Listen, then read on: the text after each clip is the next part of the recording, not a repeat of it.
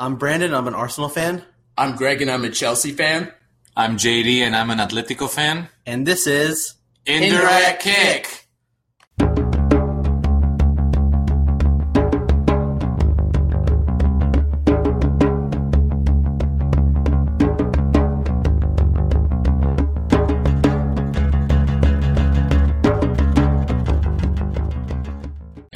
Hello, Indirect Fam, as the great Brandon Cruzilla, aka Highbury Hunk, aka I'm England till July, aka I think that's enough nicknames. What's up, everyone? Uh, this is Juan Diego, JD, uh, the man in Madrid, uh, giving you a brief mini-sode. I'm sorry I couldn't um, be with the boys today. Um, I'm finally using a my really really good mic, which is uh, honestly it's the best mic, and it's too bad I never use it because I'm always skyping in because Greg and Brandon live very far away, and I can't come down every week to hang out with them because I'm broke.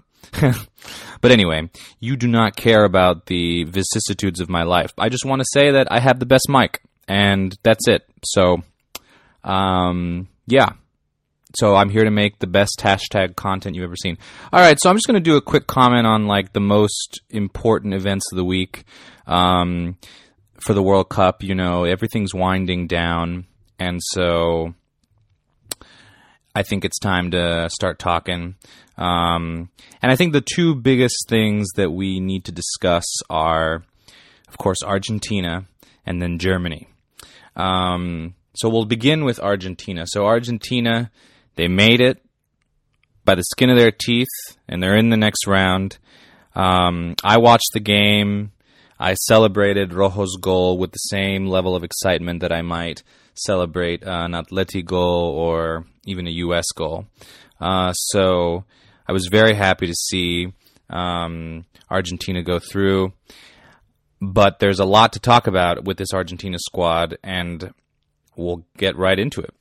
Um, it's a good thing that we waited, or that I waited, because I wanted to do a comment on Argentina after their devastating Croatia loss. But I'm glad I waited, and I'm glad that um, the round is over because now we can have a little bit more of an honest discussion about where Argentina goes from here and what they can do um, what they did well, what did, they did poorly, and what they need to do moving forward. Um, so, uh, let's get started. So, the game was great. I think in general, Argentina played very, very well, particularly in the first half. Although they did start to slip up, especially once uh, Nigeria tied the game.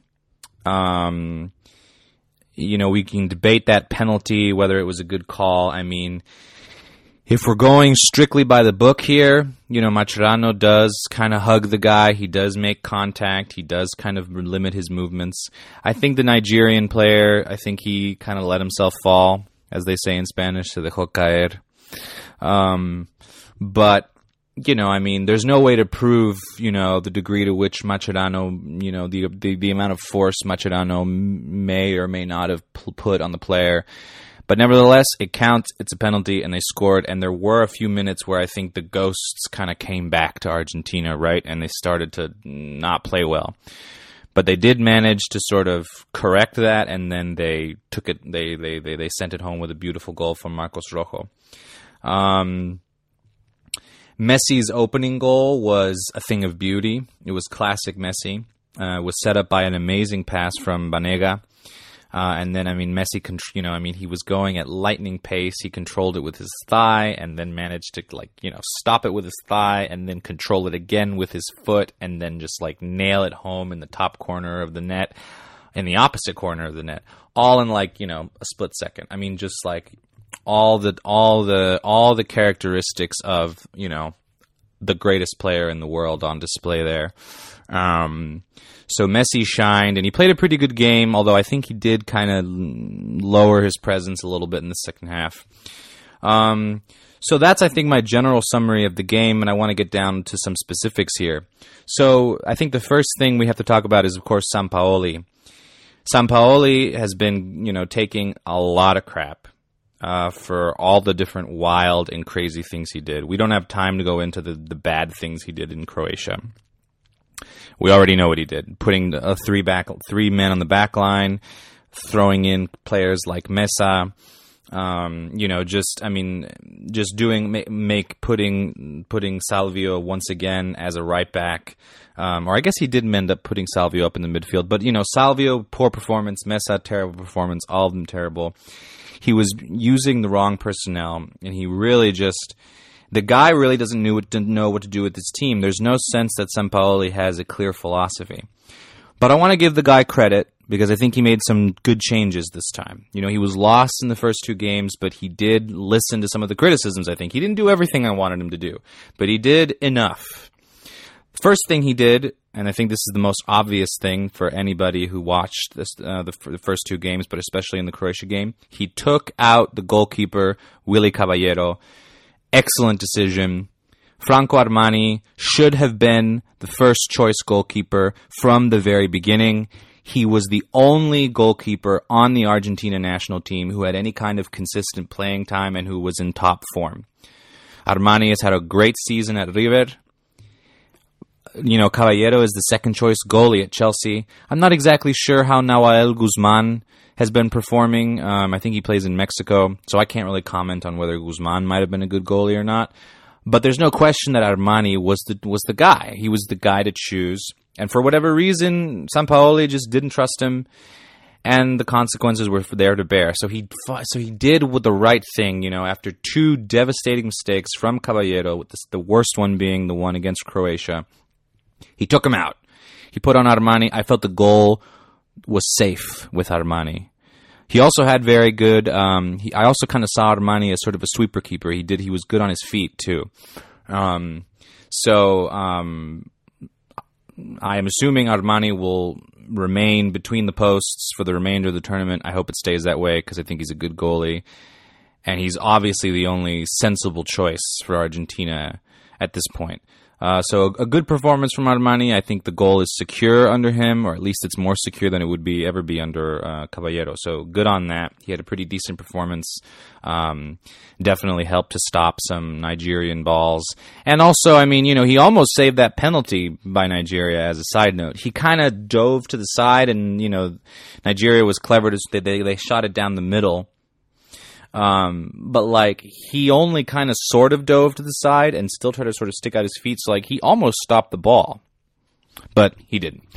All right, so moving on from the keeper position, um, we can talk. Here are some. The other thing I think the other. So I think that so the, and I think the other big important choice that Sampaoli made was to put Banega as a starter. Banega is a great midfielder. He's killed it when he's been in in Spain. He was great at Valencia and he's been great at Sevilla.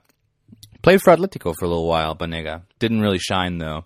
Um, Banega starter. Uh, not not uh, not debatable. He had an amazing first half, and of course, he was the architect of that insane pass to Messi. He was involved in all these plays. So Banega, without a doubt, needs to do that. The other thing that I think Sampaoli did well was like he went with a 4-4-2 formation, which I was really hoping he would do because I was worried that he was going to go back to his um, 4-1-2 uh, or I'm sorry, um, 4-3-1-2. Um, no. Yeah. No. What? Oh my gosh. 4 4-2-3-1. 4-2-3-1. There we go. Um, and I was and I just felt like that wasn't working. You know, he put Messi in his natural position, which is a forward. Now Messi can be a good midfielder, and what's interesting is that over the course of the um, over the course of the history of the national team that met when as you know or since Messi has played on the national team, there've been a lot of coaches that have tried to put him in a midfield role. Messi doesn't necessarily do badly in a midfield role, but it has always kind of puzzled me why there's this tendency to put Messi as a midfielder. Um, uh, and, and, and and you know, it's I think his natural position is just as a forward. I mean, certainly at Barcelona, that's that's kind of what he does. Sometimes they put him they've put him as a false nine, um, but you know, I think Messi needs to be up front. Messi's a goal scorer. He's you know at Mar- at Barcelona he's backed by this in the best midfield in the world. I think that's his natural position, and I think that was a good call. Um, so, I, so I think overall good decisions from Sampaoli. When he brought on Pavon, Pavon was also an amazing, did an amazing job. He was involved in all kinds of actions, particularly after, um, uh, Di Maria and Banega started to slip a little bit. Um, we'll get into that in just a second.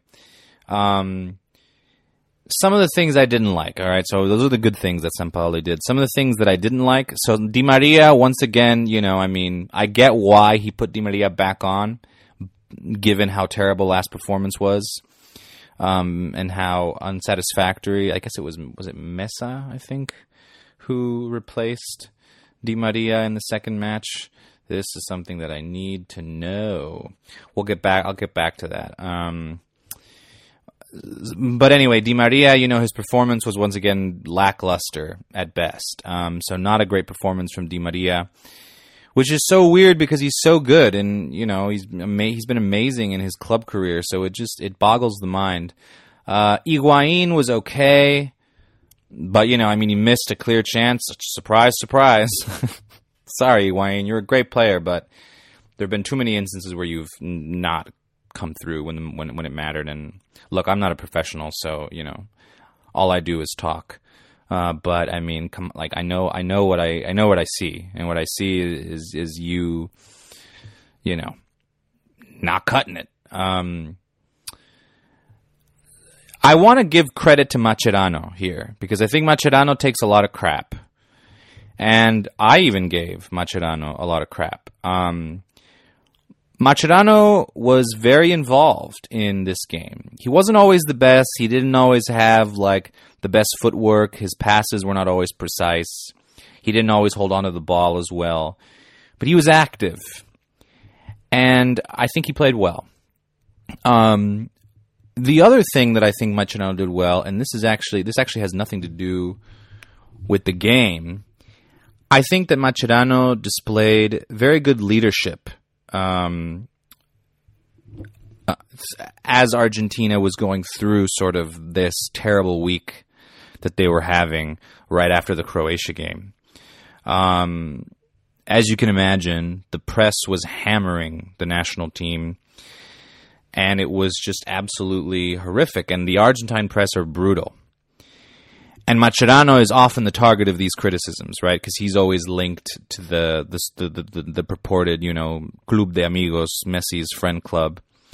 Again, I don't know to what extent that exists or is true. I think it's probably. I mean, I guess with with with this with with the with the state of sports journalism today, I would say that it's probably a mixture of the two. I don't think Messi is like you know the secret dictator of the national team who tells Sampaoli what to do. But I do think that Messi does have an important say. But I think that, you know, Mascherano, he gets a lot of criticism, but he really showed great leadership skills. And, and what and what I mean by that is, you know, I watched a press conference with Mascherano where I think he very calmly defended himself and defended the national team. And it was in a way that I thought was very convincing, very honest, but not sounding too petty or bitter one of the big criticisms has been that there was this rumor that basically Sampaoli had no really had no control of the of the squad anymore, and that they were now in open rebellion against him, and that they were going to make the decisions. And Mascherano basically went to the press and said, "Look, there is no rebellion, but at the same time." The coaching job, the job of being coach is not a dictatorship, right? Any good leader, any good coach seeks input from the players. There were reports of this big conversation, this big like team meeting that was had where Sampaoli basically said, "Okay, what do you guys think would work here? What would be a good formation? What position are you guys comfortable in?" Mascherano basically said, look, this isn't the sign of a guy who's being weak or who's being an ineffective leader. This is the hallmark of a good leader. This is somebody who seeks input from his players because at the end of the day it's the players that make the things that make that make it happen not the coach And the players have to feel comfortable in what they're doing. And if they don't have the confidence in what the coach is telling them to do, then the coach needs to seek input from them. He can't just ignore them and, and, and, and treat them like, you know, they're his lackeys or something, right? I mean, that's not how this works. This is a two way street. So Mascherano, I think, did a really good job with that. And I think he did a good job, you know, to just sort of calm people down, particularly in Argentina, and say, look, it was bad. We acknowledge it was bad. But we're going to get through this. We've, ju- we've just been given a great miracle from Nigeria against Iceland. They've given us an enormous opportunity to turn this around. And that's exactly what we're going to do uh, in the third game. And that's what they did. So, you know, Mascherano's a good leader. I think he's been the captain of the national team before. Um, and to be honest, I kind of wish we would see this from Messi a little bit. Messi is the captain. And I don't know to what extent being the captain involves some kind of media presence or, you know, Um, talking to the public, but I actually think that this is something that I criticize Messi for. Messi has often been portrayed as this sort of like nice, humble guy, and I'm sure that he is, but his silence, I think, sometimes works against him. And I think Messi could benefit as a leader from kind of making his opinions more known to, to, to the public. Because I think through that, the public will actually support the team better than if they're just sort of if everything is just sort of lying in mystery. I know that 9 times out of 10 players should ignore what the press says, but sometimes if you ignore what the what what is being said, things can get out of hand. And that's why I credit Mascherano for really kind of being like, "All right, everybody needs to calm down." And I think that's exactly what he did. And now the press in Argentina, at least from watching some of the reactions and reading some of the articles, they are taking a little bit of a step back. They're saying, okay, there's still problems with this team. There's no doubt about it. But let's move on. Um, so we'll see what happens with that.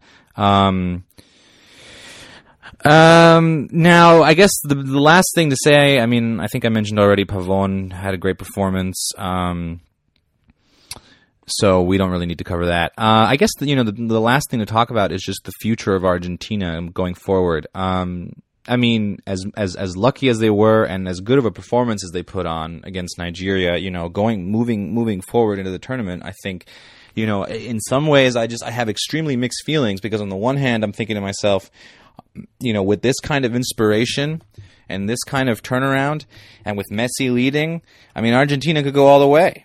You know, they they they could be a very scrappy, chaotic team, but one that you know, with the right level of inspiration, and especially if those extremely talented players can can can click, who knows what they could be capable of. So on the one hand, I think that, although I do have to say that there is kind of this, again, the team is chaotic. I've mentioned before the the apparent unappeal of players like Dybala and Lo Celso to Sampaoli, which boggles the mind because these are two. Dybala is one of Argentina's best forwards today. Lo Celso is one of Argentina's best midfielders today, and they're just sitting on the bench. When Dybala came on for Croatia, he didn't have a fantastic game, but he did start to get things moving a little bit. I do have to wonder what Dybala would be like playing with Messi, or even playing with Higuain, and maybe putting Messi kind of on like, sort of on the wing. Anyway, I'm not the coach. I don't want to get too experimental. Certainly, this team doesn't need any more chaos. But my point is that this team is all over the place, and they're playing against France next, and all accounts indicate, just based on who's more in shape, that France should be the team to win it. Although France has not exactly had a comfortable route to the second round either. Um, so this is what I mean is that I think while France looks to be the more the better organized team, the team that's let that is less chaotic, it, this might not necessarily happen. So I think the game is wide open and we'll see what happens. And if and if Argentina can get through France, then I think you know, at this point, at that point, we could easily be talking about a champion, uh, a championship winning Argentina. But it just you know, again, who knows?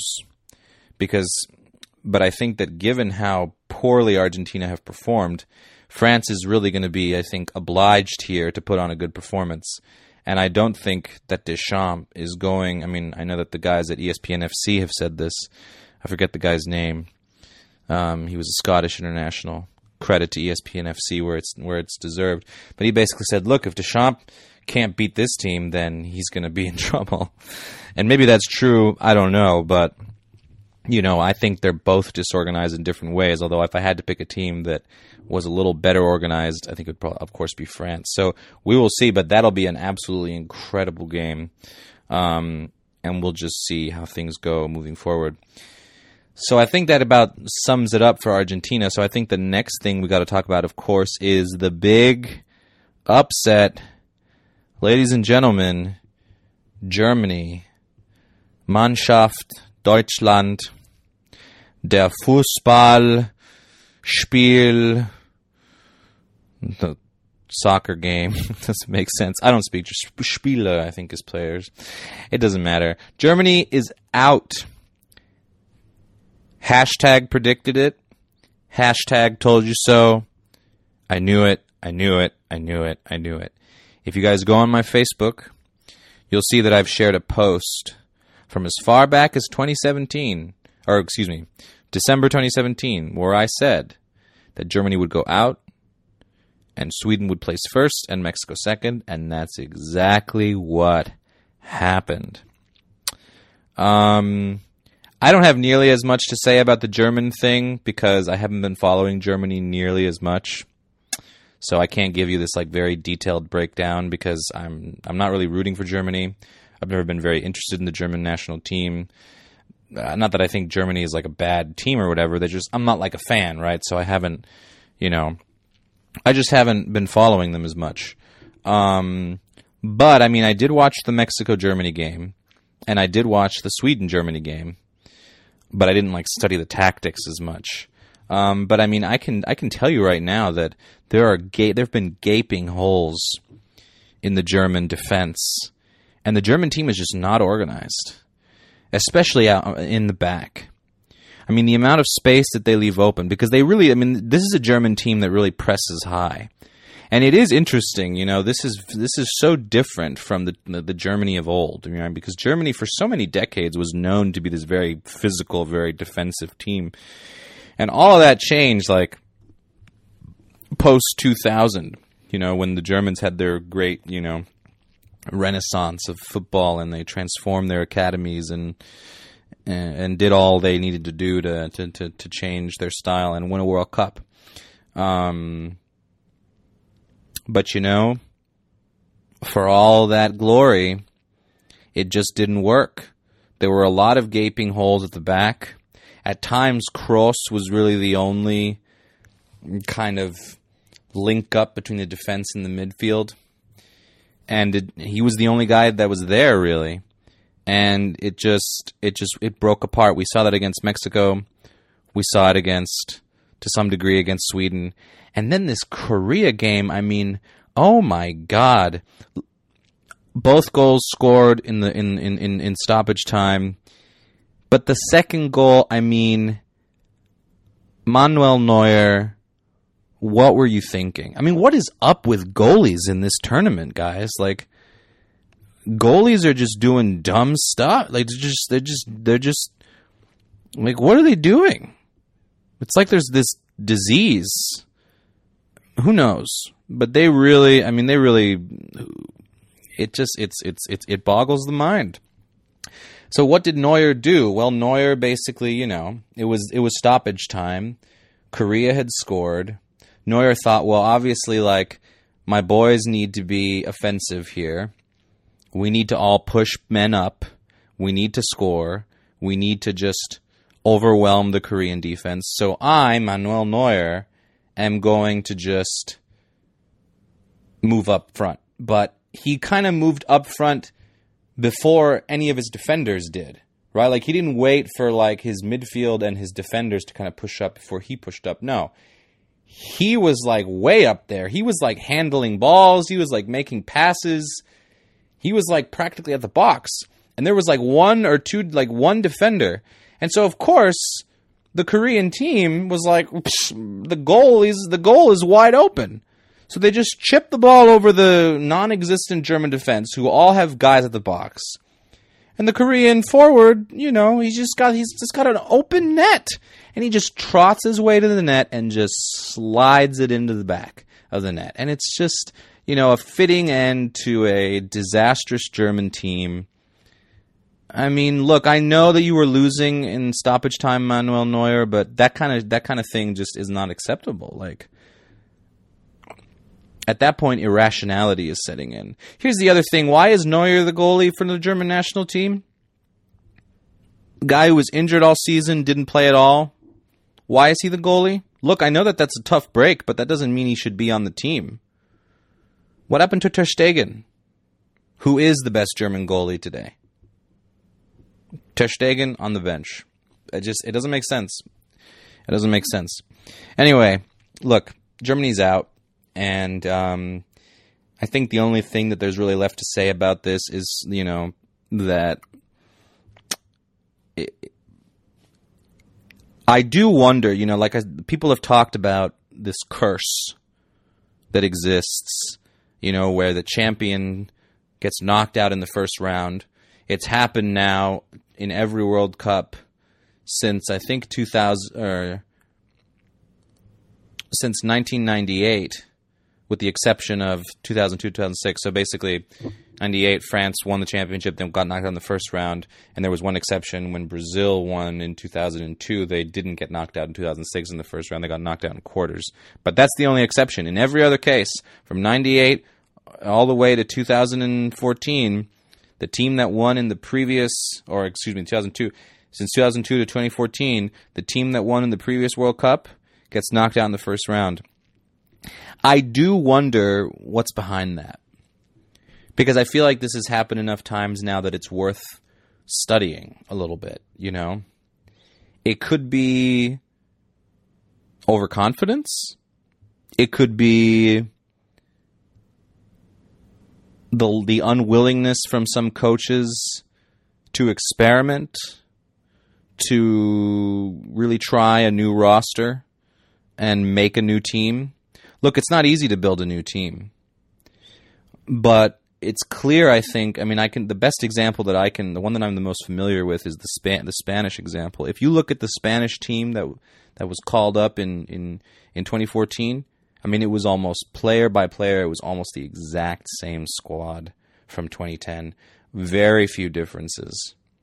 And especially the starting lineup, pretty much the same. Del Bosque brought the same guys to, to Brazil as he brought to South Africa, and it didn't work.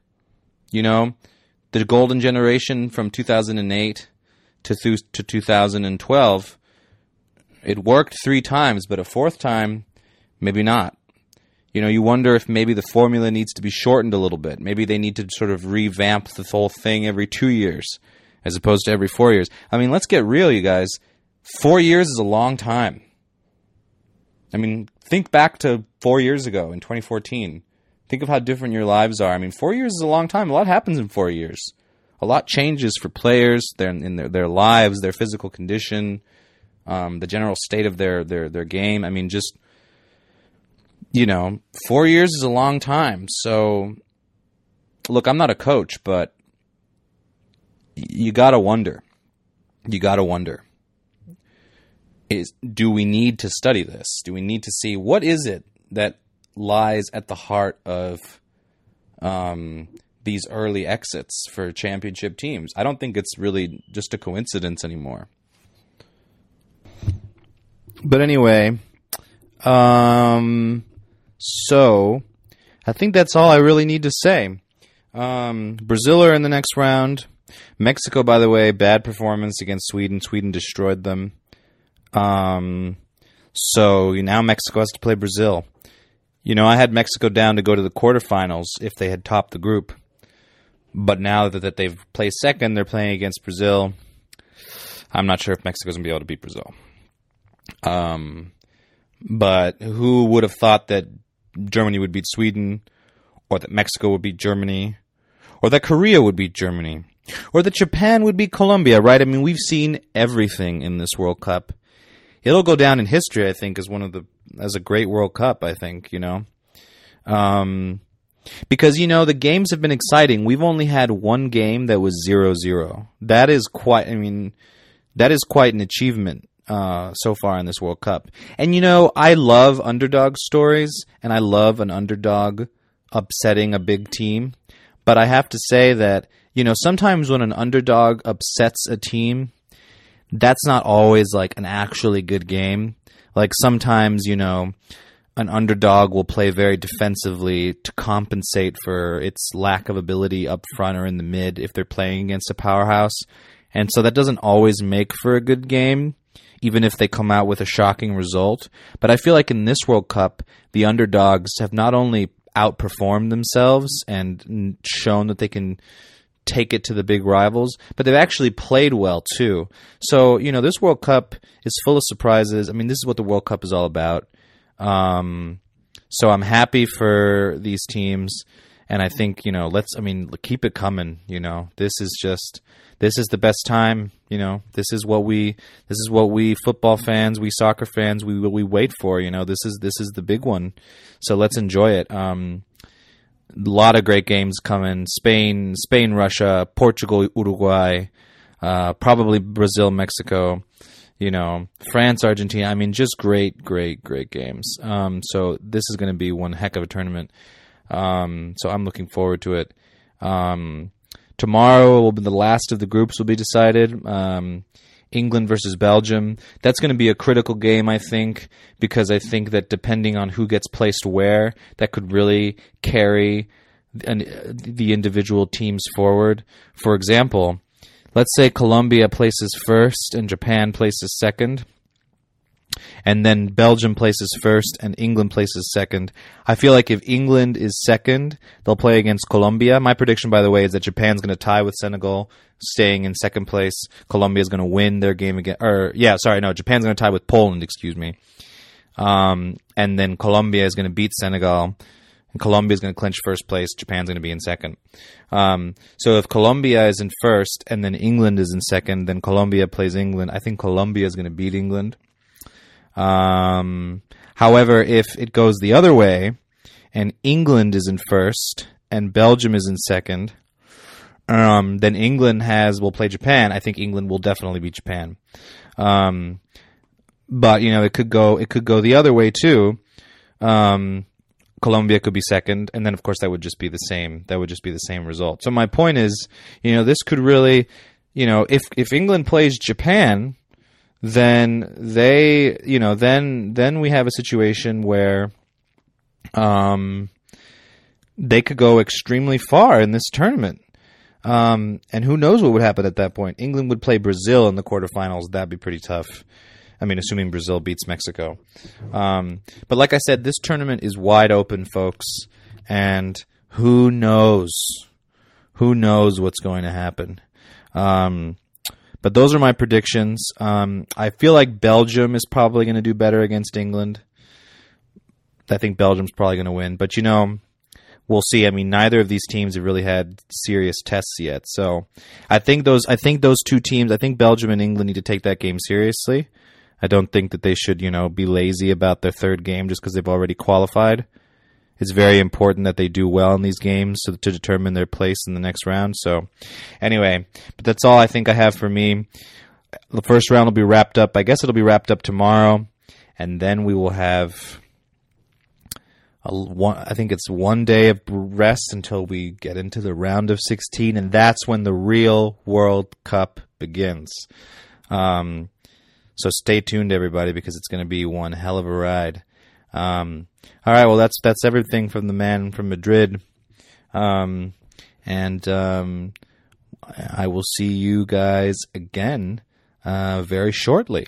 Um, so thank you guys so much. Make sure you subscribe to our Twitter, our Facebook. We're always putting up updates, um, and that's it. Love you all kindly. Thank you for listening, and be well and enjoy the World Cup.